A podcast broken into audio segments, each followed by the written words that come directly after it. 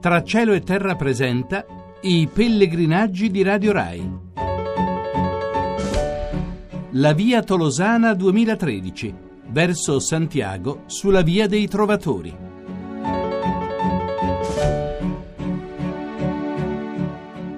Buongiorno, siamo molto vicini a Puente la Reina, siamo in Spagna, abbiamo passato il Col de Somport abbiamo attraversato un pezzo di Aragona e siamo entrati in Navarra e quindi siamo a una quarantina di chilometri da Puente la Reina.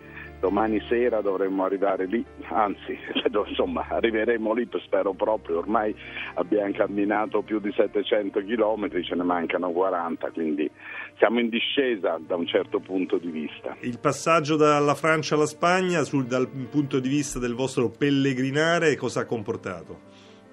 Ma devo dire ha comportato alcuni cambiamenti veramente eh, bruschi perché mentre in Francia c'è questa laicità del randonnée per cui si cammina per andare in giro, eh, qui in Spagna il senso del pellegrinaggio verso Santiago è fortissimo.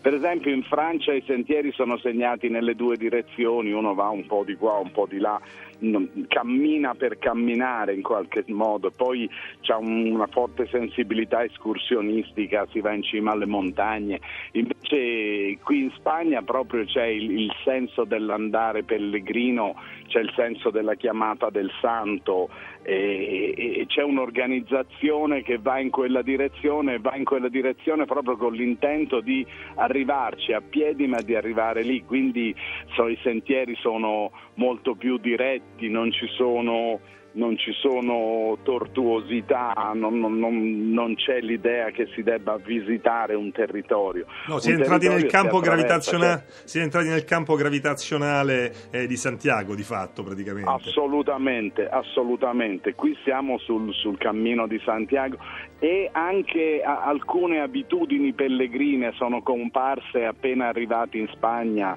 Abbiamo incontrato alcuni pellegrini, abbiamo scambiato le nostre le nostre esperienze e ci siamo fermati a mangiare con loro. Proprio ecco, direttore.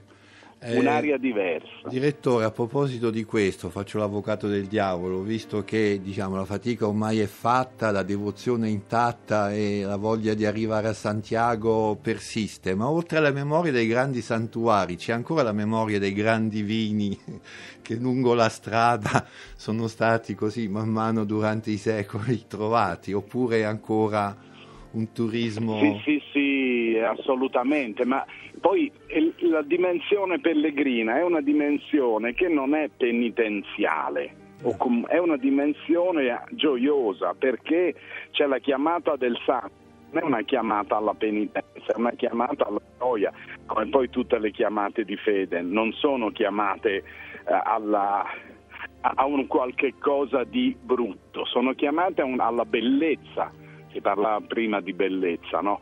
e, e, quindi è una chiamata anche a godere tutto quello che si incontra. Poi il senso del pellegrinaggio è raggiungere sì il santo, ma attraverso un percorso, è un percorso che deve essere gioioso. Quando si arriva a Santiago, l'ingresso proprio nella cattedrale è attraverso la porta della gioia perché certo. è una chiamata che è tutta di, di gioia, di allegria, di incontri, quindi oh, il vino non poteva mancare, ma oltre al vino poi anche tutte quelle cose si mangiano per via. Ieri abbiamo mangiato la soppa de aglio, la zuppa d'aglio, con dei pezzi d'aglio pazzeschi dentro, bevendo vino della Rioja, tempranillo, e abbiamo chiesto vino della regione, ma ci hanno detto no, guardate quello della Rioja è meglio, e noi ci siamo fidati dell'otto, che era un simpatico signore un po' appesantito.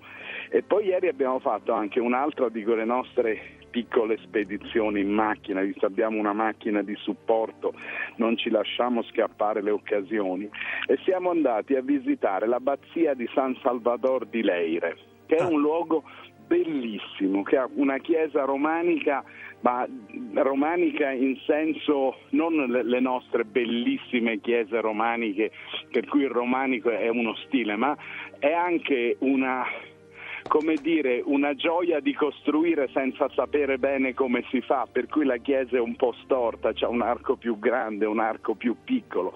E, e lì ci abbiamo trovato anche una bellissima storia di uno degli abati, l'abate che si chiamava Virilia, poi diventato San Virilia, la cui storia è in un incontro particolare con Dio perché questo, questo abate aveva un grande dubbio, non riusciva a capire il senso dell'eternità mm. e quindi chiedeva sempre nelle sue preghiere a Dio di chiarirgli questo senso dell'eternità, perché lui si sentiva prigioniero del tempo, dei limiti del tempo e un giorno si trova fa una passeggiata sempre pregando, si siede su, non so, penso un cippo, qualche cosa, un, non, cioè, non penso ci fossero le panchine, si siede e sente un uccellino cantare e allora si ferma ad ascoltare questo uccellino che canta e poi eh, quando viene sera si, si alza, torna, torna, tranquillamente all'abbazia e gli pare però ci sia qualcosa di strano, gli alberi sono un po' più grandi, sono diversi, anche la struttura dell'abbazia.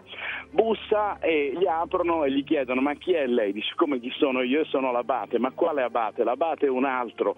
Insomma nasce questa confusione fin quando si va a scartabellare nei registri dell'abbazia e si scopre che sì c'è stato un abate virile a 300 anni prima che poi è scomparso. Un canto di un uccellino che è durato 300 anni l'ha rapito. E noi non, anche a noi ser- ci infatti, servirebbe questa. Poi c'è, c'è, proprio la voce di Dio che dice: Adesso hai capito che cos'è l'eternità. È una, il tempo è una convenzione, una cosa di È, un, è una convenzione che, che, però per noi è molto stringente. Sergio, è una convenzione che però per noi è molto stringente perché fra poco abbiamo il giornale radio. Quindi ti dobbiamo salutare lasciandoti agli ultimi tuoi due giorni di cammino che possiamo sempre sentire su eh, Radio 1 e su internet e seguirti. Quindi buon fine pellegrinaggio e buon rientro a Roma. Linea al giornale radio. Grazie, grazie.